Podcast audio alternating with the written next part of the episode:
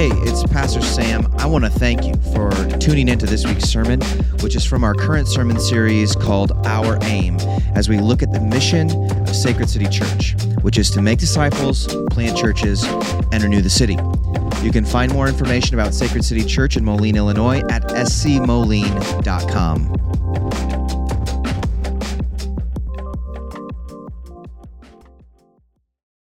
Hear the word of the Lord from Matthew 5 13 and 14.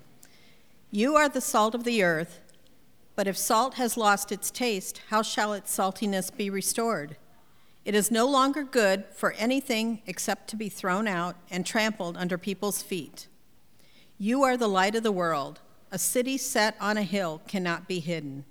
This is the word of the Lord. Yeah, Oh boy. Ha. All right, be seated. Yeah, great. Fantastic. Good morning, everyone. It's good to see you. Um, I don't know if you notice, every week up here in the front pew, there's a bit of a wrestling match that happens. Every week I sit up here and uh, I'm wrestling one of, of two things. One, I'm either wrestling the enemy who's insisting that whatever I have to present to God's people this morning is small and insignificant. And other times I'm wrestling like Jacob did for God's blessing, that the Spirit would anoint me to come up to speak powerfully and boldly and in the courage of the Holy Spirit as I stand on the truth of God's word. And some weeks it feels like I'm wrestling both at the same time, which I'm not a wrestler, but I felt that today. And so I come up this morning eager to preach, but also uh, in, in, great awareness of, of needing God's Spirit and His help. So let's pray. Will you pray for me? And I'm going to pray for you. Father, we thank you for your, your kindness and your mercy towards us. There's no God like you. No one deserves the honor and the glory and praise like you. Yet our, our whole week has been this, this compromise of our allegiance. We've, we've worshiped other things. Our, our hearts have gravitated towards the, the created rather than the creator. And so this morning we ask that you would just hit the reset button on our hearts, that you would bring us back into a right standing, bring us back into where we really are in our identity in Christ as beloved sons and daughters, those who have the Holy Spirit implanted in us that leads us towards righteousness and gives us the gift of conviction of sin to bring us to the, refreshing wells of repentance. This morning, God, we come to you because you hold the words of eternal life. Where else shall we go? Speak loudly so that those of us who have cotton balls shoved in our ears can hear, that it would just pierce our hearts, Lord. And, and, and the person who needs this most this morning is me. So as I speak to your people, would your spirit preach to me? Would you bring us to the depths of your grace. Give us uh, a firmness, a rootedness in the, in the truth, the bedrock of truth. God, and lead us in the direction that you want your church to go. We ask this not just for our good, but for your glory, ultimately your glory, and for the good of our city. We pray this in Jesus' name. Amen. We are winding down our sermon series that we're calling Our Aim. We've been re claiming, rediscovering, refamiliarizing ourselves with the, the mission of Sacred City Church, which is to make disciples, plant churches, and renew the city. We've been talking about making disciples and how when we set out to make disciples, we're thinking both deep and wide. Wide in the sense that we want to see more people come to a saving faith in the one and only Savior, Jesus Christ. And so we live on mission. We, God has created us, He's brought us into His family to send us back out to bring more people in. We want to go wide. But we also want to be a community of disciples who go deep Understand that, that when God saves us, He intends to sanctify us. The whole rest of our life is this journey of sanctification, of, of, of this purification, this, this reformation of the soul that takes place, where we become more Christ like in our day to day life. And as we make disciples going both deep and wide, we ask that God would grow his church and, and, not just grow the church, but actually multiply the church through church planting. That more places would have, have these outposts of the kingdom planted in different neighborhoods, different cities, different parts of the region, so that more people could come to know the grace of Jesus. Now, if God graciously allowed us as a church to excel at this, I mean, just like, like so good that, that we could host seminars and churches from all over the place would come to hear of, about how the success that we've had in making disciples and planting churches. If God gave us that kind of success, that would be incredible. Praise God. But if we got that kind of success, we might be tempted to say, well, we've made disciples and we planted churches, therefore, mission complete, right? That, that's the end of the to do list. We've kind of checked our boxes and sort of call it a day with the mission of God. But, but to do so, to stop at making disciples and planting churches, would be to forget how big and how transformative the gospel of grace really is. Randall Curry, who's one of the president of Ezra Institute, says the gospel is all encompassing in scope 11 that permeates and informs every area of life and thought. What Randall is doing here is reminding us of the vastness of the gospel of grace.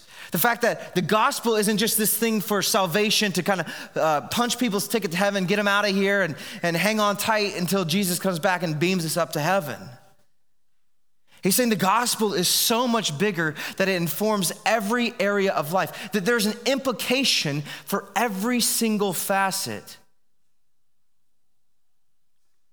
Now, in Mark, Matthew 6, on the Sermon on the Mount, which is just a chapter after where our scripture reading for the day was, when Jesus is teaching his disciples how to pray, he, he reminds us of the vastness of God's mission. When he teaches us to pray on earth as it is in heaven. He points on earth as it is in heaven. Now, it's not just in the church as it is in heaven, though that's a good start. It's not just in the churchy spaces or, or the sacred, more religious spaces as it is in heaven. It's, it's through the whole earth as it is in heaven. Now, a lot of us have the mindset that, that it's just that the kingdom of heaven is just in these pockets, and that's what it forever will be until Jesus extracts us out of this world. It's almost as if Satan is letting Jesus rent space on the earth now until he comes back, right? It's like, okay, you, you, can have a little church there and that'll be light, but the rest of the place is mine. Well, that, that does not at all line up with the reality of what the scriptures tells us. When in the Great Commission, Jesus says, All authority in heaven and earth belongs to me. That, that the, the world is, the earth is the Lord's and the fullness thereof. It all belongs to God. See, Jesus is the light of the world who has come to push back darkness, and one day his push will be so effective that not an ounce, not a shred, not an iota of darkness will remain. The whole earth will be transformed and renewed by the radiance of Christ's glory. And we will get to see on earth as it is in heaven, for real. Like, for real, for real. Yeah, you guys are a bunch of, yeah.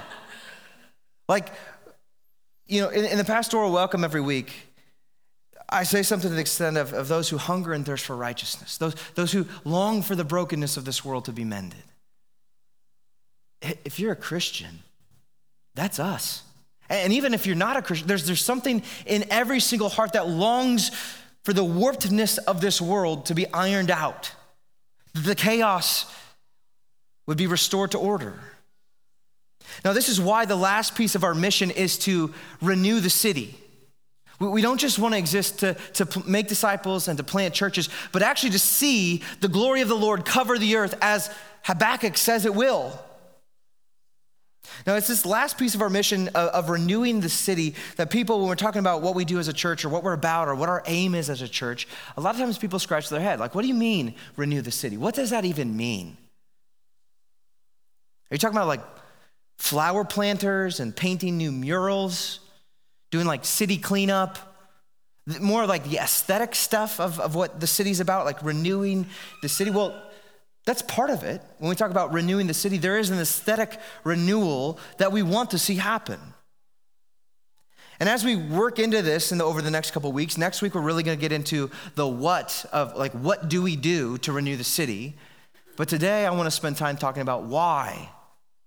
Like, why do we as a church say part of our mission is to renew the city? Why do we care about renewing the city? Why do we even care about the city at all? Now, a lot of Christians are of the mindset that we're just, Jesus saves us and he puts us in the church and he says, hang tight, I'll be back. You just hold down the fort. Right? Stay in your lane, do the churchy stuff, don't worry about impacting the culture. And we have this expectation that Jesus is going to show up one day and just extract us out of here, and none of this stuff will ever matter again.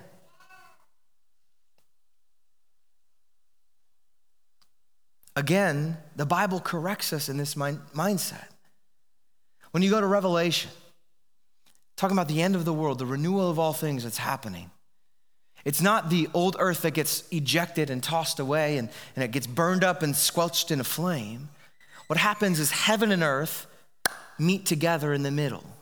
The new heavens, the new earth. So, what is done here actually carries eternal significance.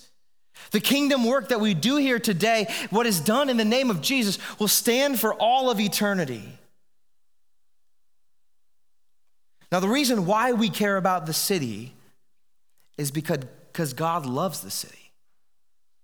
God, God, it might sound crazy to think that God loves Moline.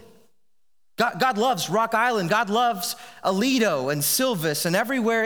I think God even loves the cities across the Mississippi. I'd go so far to say that God loves the city.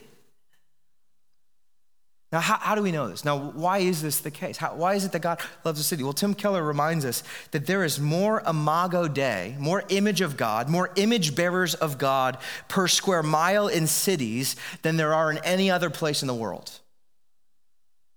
Cities are where there are the most humans. The human population, obviously, that's what city is, is a population, a large population of humans. But, but those humans are created in the image of God, and God loves those who are created in his image. Now, this doesn't mean that God doesn't love the country, that God doesn't love country folk, right? That's not at all what it means. It just means that in cities, there is a larger landing pad for God's love. More people for God to love in the cities.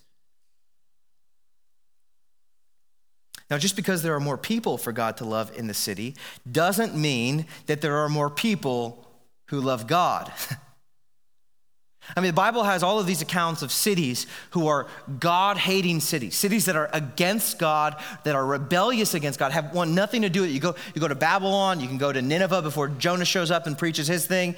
You can even go to Jerusalem as Jesus is there getting ready to, to lay his life down for his own people. And he says, Woe to Jerusalem, the city that rejects the prophets. It was nothing to do with God. When people fail to love God, there's a domino effect that happens. When we fail to love God, we will fail to love neighbor. When we fail to love neighbor, we'll fail to love our city.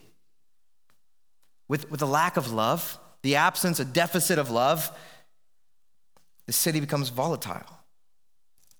And, and I think this is one of the things that, that makes us kind of want to push away from the cities. Like the, there's a lot of negative connotations that are wrapped up in the city. You got crime and pollution. It seems crowded and, and there's poverty and injustice and corruption. Like you, you can go through the whole thing. Cities, though it's there, there's the most image bearers in the city, there's also the most wickedness in the city. There, there are more sinners in the city. And so part of this is it causes us to kind of want to push away and get away from the city. And what happens if God's grace doesn't intervene? Every city is now on a trajectory to be like Gotham, to, to be like Las Vegas, the sin city. Every city has that, that potential if sin goes unchecked. Now, with all of these negative overtones uh, of the city, you think that God would want nothing to do with cities, and, and that's sort of reflected in the fact that we don't want anything to do with cities. I, mean, there's this attitude that people, I'm looking forward to buying acreage out of town and being out or going to the suburbs. There's, there's this general desire of, of people in the city who want to get out of the city, want to get away from the city. If not for the commodities of a city, you wonder would anybody really want to be around here? Now, in that wretched state that cities can easily devolve into, God could have easily said, Oh, heck no, I'm not messing with that. Tur- turn the city over, t- turn the world over to itself, and condemned the world. Now, the crazy part about this is like, we, we as Christians can get so like, we could get, we, in looking at the city and the deficits, the, defi- the deficiencies, the, the, um, the brokenness of our city, we can get sort of um, prideful of ourselves. It's like, well, those, the city's the problem, the heathens, the rebels, they're the problem. But the seed of every terrible city is embedded right in your chest. The thing that makes every city unbearable, every, the thing that makes every city like repulsive to us is, is sin. This rebellion against God, this, this hate for what is good and right and true. And sin has gotten into our own hearts. And so, our own hearts, there's this potential, there's this rebellion that comes with it. Now, if God were to just condemn the world and the city, we would easily be lumped in with that too.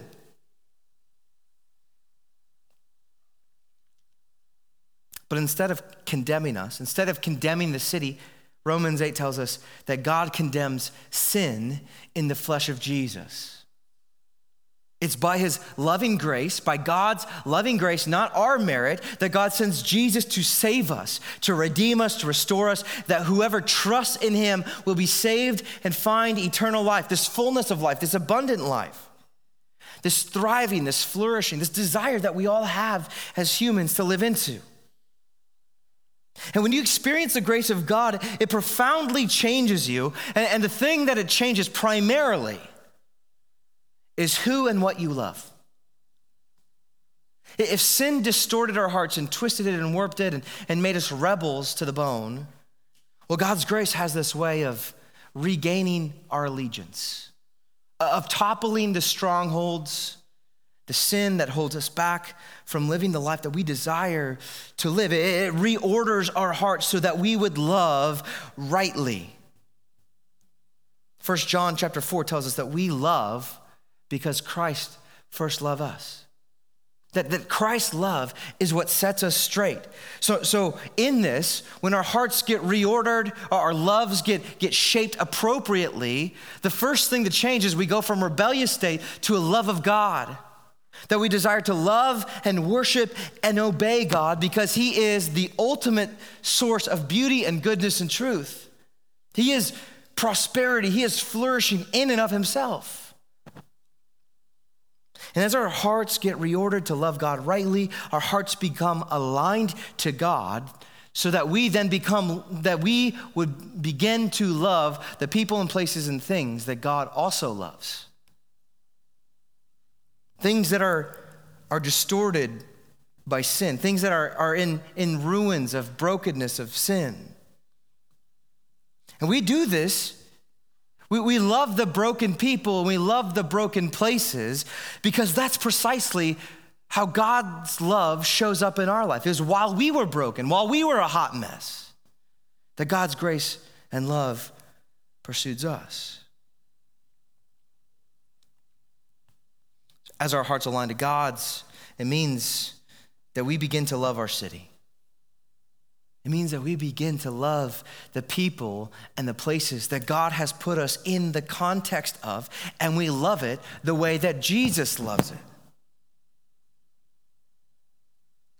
Now, this is what Jesus is getting at in, in Matthew chapter 5. He, he's talking here about how, how Christians are to interact with their surroundings. He's on the Sermon on the Mount here, right, right at the beginning, and Jesus says this He says, You are. Check. One, two. Oh, hold on. I think I know what's wrong. Oh, I don't know what's wrong. I'll just stand very still. Jesus says that you are salt of the earth. You are the light of the world. Jesus says that you are here, Christian, to add flavor and push back darkness. You are in this space to advocate and push for the city's glory, to unapologetically enhance the city, to make it a better place in every facet, in every regard, spiritually, relationally, economically, politically, legislatively, culturally, even aesthetically. Everything is meant to be impacted in our city. Now, the thing about this, when Jesus calls us to be the salt of the earth, the, the light of the world, for salt and light to do its job, for salt and light to work, contact must be made. Like, salt is no good if it doesn't get applied to the vegetables. My kids just dump that on. It's like you, you got to cut them off.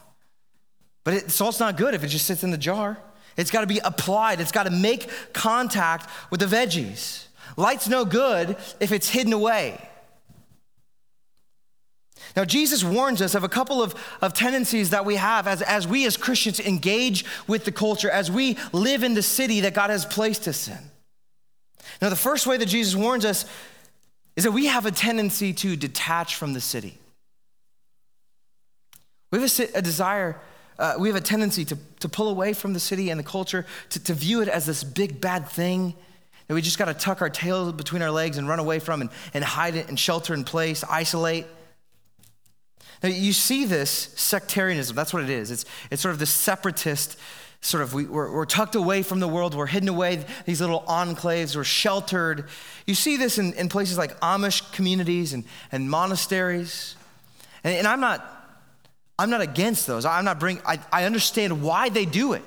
There, there's a desire to preserve a certain kind of culture. That they see the badness of what's out there in the world, and there is a real threat of it.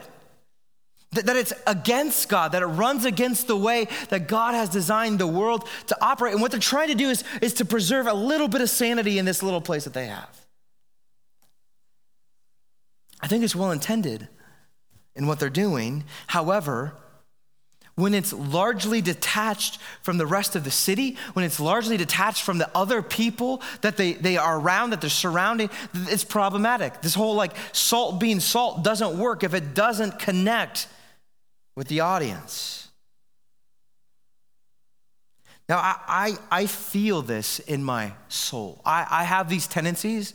I probably like once a week, I tell my wife, it's like, hey, any day now, we're just gonna pack up the van and we're gonna find a little tree house and we're just going to hang out there, hunker down and do that, right? Because there's a strong pull that can't we just reset, kind of do our own thing? Do we have to engage? Well, Jesus says, yeah.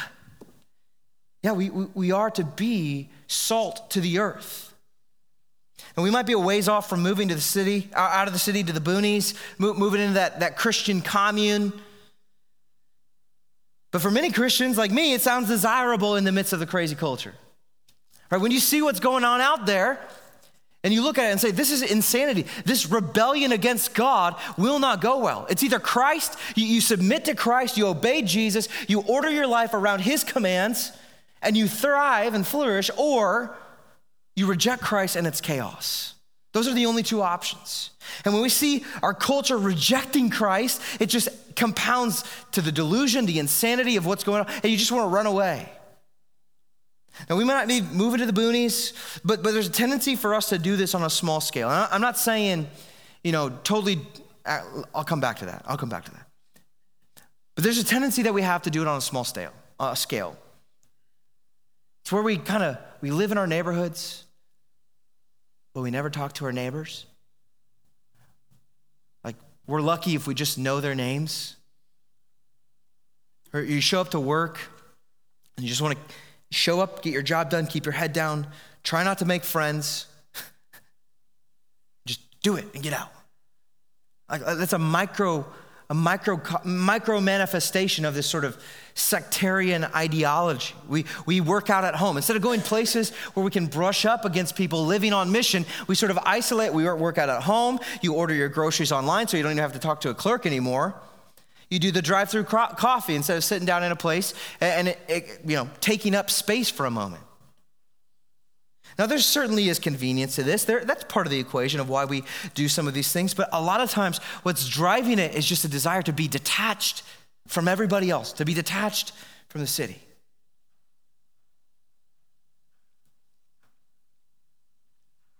The other side that Jesus warns us of is um, it, with this, Jesus says in, in, verse 15,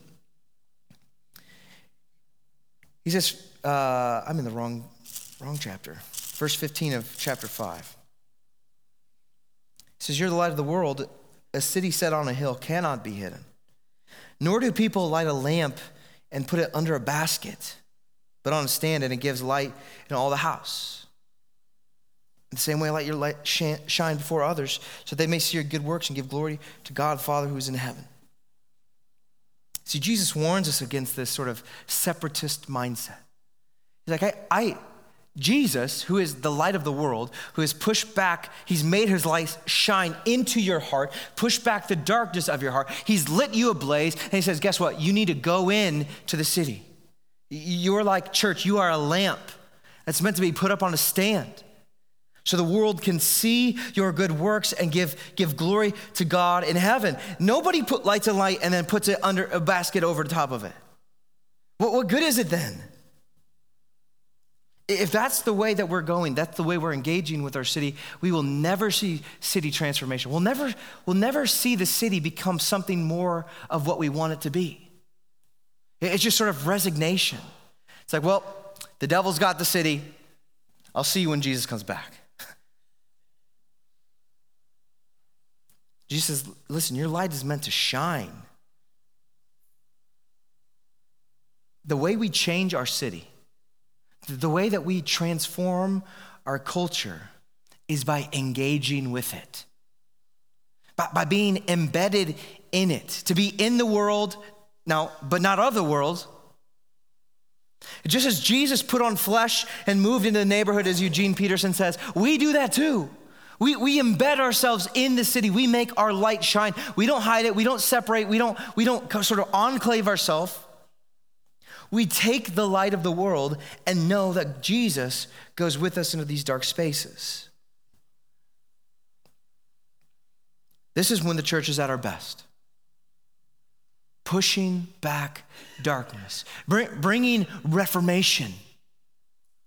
Now, you may not know this. I don't know how many history folks there are, but, but the Reformation, what Luther and Calvin and Zwingli were about back in the, the 1500s, um, it wasn't merely a reformation of the church. Do you know that? I mean, there was definitely Reformation stuff happening within the church, like reforming the doctrine to be aligned to the Word of God. But also was in view was the reformation of the society. Because the church is the sort of like the fountainhead of a society. The church is the prophetic voice of the society. The church is what, what sort of provides guardrails for the society. So as the church is reformed, the, the vision is there's this trickle down of reformation that moves even into the city. And this is what it looks like for the light to be brought out.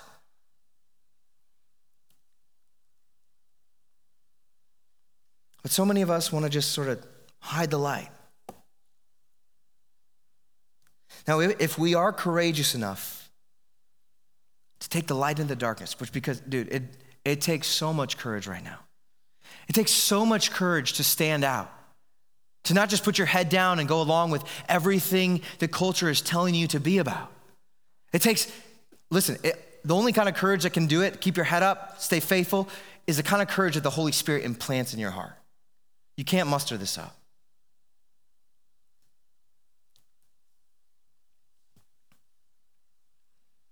Now, as we go out to carry the light, we also need to be aware of, a, of another danger, another tendency that the church has, which is what Jesus sort of pinpoints in Matthew 13. He says, You're the salt of the earth. Now, here, here's, here's the tendency. But if salt has lost its taste, how shall saltiness be restored? Well, what he's saying here is like, listen, Christians are meant to be distinct. Like light, just as light is set apart from darkness, Christians are supposed to be set out from the world. And Jesus is identifying here that there, there is a tendency among Christians to lose our distinctiveness, That as God's grace has gotten into our hearts, transformed us, the light of Christ has shone in there, that the light starts to dim. That the darkness of the world sort of just engulfs us. And we, instead of transforming the culture, get transformed by the culture, get conformed to the culture.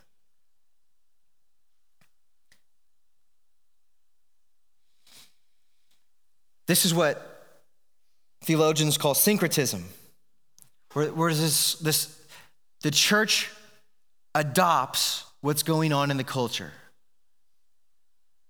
Lose our Christian distinctiveness, and we just sort of blend right on in. Now, this is what happens when our love for Jesus takes the back seat when we're engaging with the city. What, what happens is my love for the city trumps my love for Jesus. Now, if you love Jesus, you're about grace and truth. Jesus was full of grace and truth. And when we lose the saltiness, what's happening is, is we're losing that prophetic edge. We're losing the truth. We're losing the grace. And instead of loving Jesus and being about those things, we just want to go along. Our, our love for the culture just kind of makes us complacent in those things. And in this, there's this reverse discipleship that happens where the city shapes us rather than Jesus shaping us. We become just another cog in the machine of the individualistic, consumeristic, perverted, anxious, depressed machine of our society. And I think that right now, the state of the church at large, the state of the evangelical church, this is the real time pandemic of our day. The church losing its saltiness, the church losing its Christian distinctiveness because it loves the world more than it loves Jesus.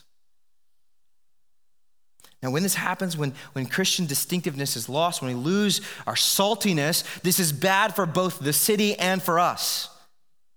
What good is unsalted vegetables? Right? The city, the city just stays bland. It suffers, it backslides. There's no prophetic and redemptive edge that's happening to advance the city forward in a Godward direction. And it's bad for the church. I mean, when this happens, Jesus says it's better just pitch the thing out, toss it out, trample over it. Well, good is salt if it does this. And when the church loses its saltiness, what happens? Eh, people in our culture think that Jesus is giving sin the stamp of approval through the church. There's no Christian witness, there's no call to faith and repentance, there's no newness of life.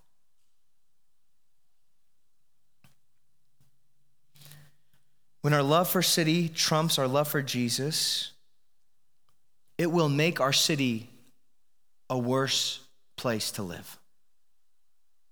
It's crazy how that works. You think that a love for city would just mean that it's always, no, no, no. A love that is lacking, a love for the city that's lacking a love for Jesus will lead to its ruin.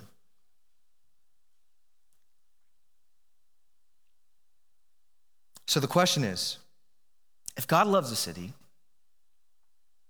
if God's love lands on me and then sends me out to love the city. How?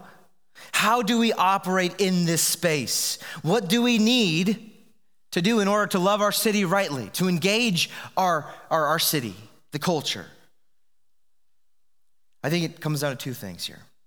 I've already touched on both of them, but, but the key here is that they are ordered. Number one, we have to love the Lord, our God, with all our heart, soul, mind, and strength. We have to love Jesus with all our all. If that's not number one, then everything else will fall apart. We have to be aligned with Jesus, obedient to Jesus, eager to do the will of our, our Father in heaven.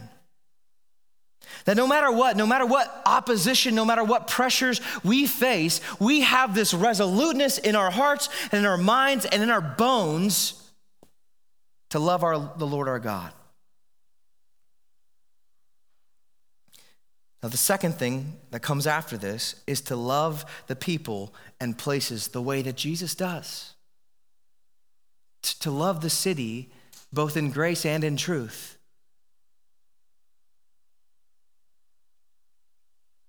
And when we love the city the way that Jesus loves it, that, that carries both a prophetic edge of the truth, of what is real, what God says in His Word. And, when we're gracious and have compassion in the same way that Jesus has grace and compassion towards us, this is where, this is the Molotov cocktail of city renewal. It's where, where the two things meet, and our city is starting to change and be restored and sanctified by both grace and truth. We avoid being detached from our city in separatism. We, we avoid being engulfed by our city with syncretism, but rather we are firmly rooted in the truth of Jesus. We are firmly rooted in the heart of Christ. Now, when ordinary Christians live everyday life with this paradigm at play, this is where gospel renewal starts to happen in our city. When ordinary Christians live with gospel intentionality, they live convictionally, both with grace and truth, this is where the darkness starts to get pushed back inch by inch.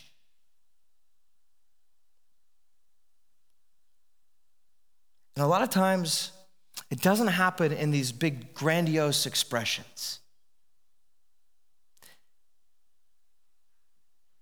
Zack Eswine um, wrote this book, and he, has got this, this phrase that he uses over and over. He, he talks about like, as Christians, we we sort of gravitate towards what's big and expedient and sort of impressive.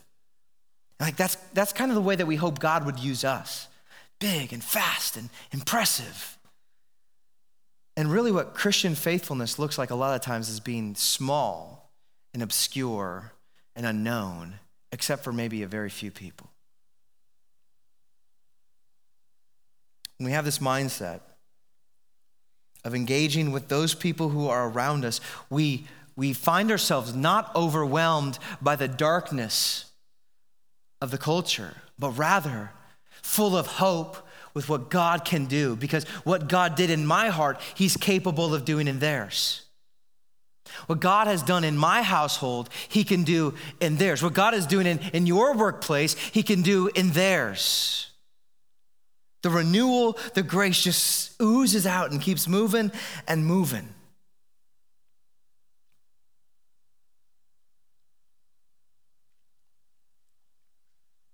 In this hope, we can be confident that everything that we do in the name of Christ will stand forever. The energy that we put into making Moline a better place, and by, by better, I, I, don't mean like better by the world standards, I mean a more righteous place, a more God centered place. It will stand forever. This is meaningful work. Uh, in fact, this, this gives your occupation even more meaning than just going and getting a paycheck. This means that God has placed you in, in that vocation in order to work for renewal, to create a culture uh, of godliness, to create a culture of grace. And this is how God plans to deploy you for the renewal of the city, bit by bit, little by little, through the power of His Holy Spirit. Now, we labor to this end at Sacred City. We, we say we, we can't escape this, we, we cannot not engage the culture. We cannot afford to let the culture completely derail us from the life of godliness. But the Lord Jesus commands us to live as salt and light.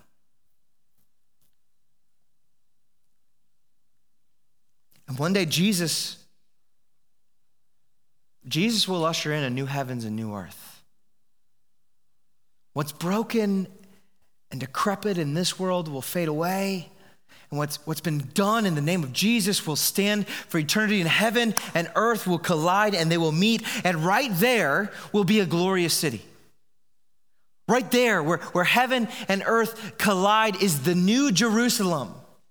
This city that is marked by glory and beauty and justice and righteousness and safety and joy and laughter and goodness and equity.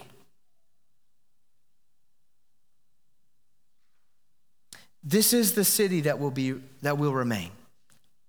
It is a fully redeemed city. Now, while we live here in Moline or wherever, the work that we do is, is a signpost to point to that end. That God has a city, and God Himself dwells in that city with His people. Now, the thing about this city is the city of God, this renewed city, this, this glorious city that's coming down the pike, is only for people with renewed hearts. The, the, kind of people that will be in the city are, are, the kind of people that have been washed by the blood of Jesus, that their sins have been forgiven, that they have been gifted a righteousness that is not their own. Those are the only kind of people that will occupy the city. And right now, Jesus stands. He's come into our corrupt world not to condemn us, but to offer an invitation. He says, Come to me. Trust in me. I will wash you. I will bring you into my eternal kingdom. And you get to start living in it right now. This is why we come to the Lord's table every Sunday to, re- to be reminded of what Jesus has done for us. That Jesus has secured a future for us that we simply do not deserve in our own merit. Jesus paid the price for our sins. He, he took our sins upon himself in the flesh and it was crucified. His body was broken, his blood was shed, so that he could deal with that seed that's in our hearts the seed of sin that leads to the downfall of every city. He dealt with it so that we could live with him in paradise for eternity. Let's give thanks to the Lord. Father, we thank you for your kindness and mercy towards us, that we don't deserve any of this. We don't deserve your grace. We have done nothing to, to merit that. And you stand so loaded with grace, grace upon grace upon grace. As people who have encountered your grace, you, you have transformed us in a way that, that makes us want to live for you. We pray that you would help us to be the salt of the earth, the light of the world, knowing that it's not us, but Christ being channeled through us, the work of the Spirit in us and through us. Would you make us a church, God, that has a, a vision bigger than ourselves? Like I, I was even th- this week, I was, I was doing my own navel gazing. And I was just caught up in the smallness of my own life that I took my, I, I, I lost the vision of what you are doing in the world. Help us to see what it is you're doing. Help us to realize that Jesus doesn't take losses. Jesus is, is moving the mission forward. He's, he's renewing, and one day he will stand at the end of time and said, Behold, I am making all things new. God, we desire to see some of that newness unfold right here before our eyes. Would you help us to live into that as your faithful ambassadors? Give us the grace and the power through this meal that we're about to partake in together, that we would glorify you, that our city would take on uh, more of, of the imprint of the kingdom of heaven, that people would find fullness of life and joy, that our city would be a better place, not just for Christians, but for all people.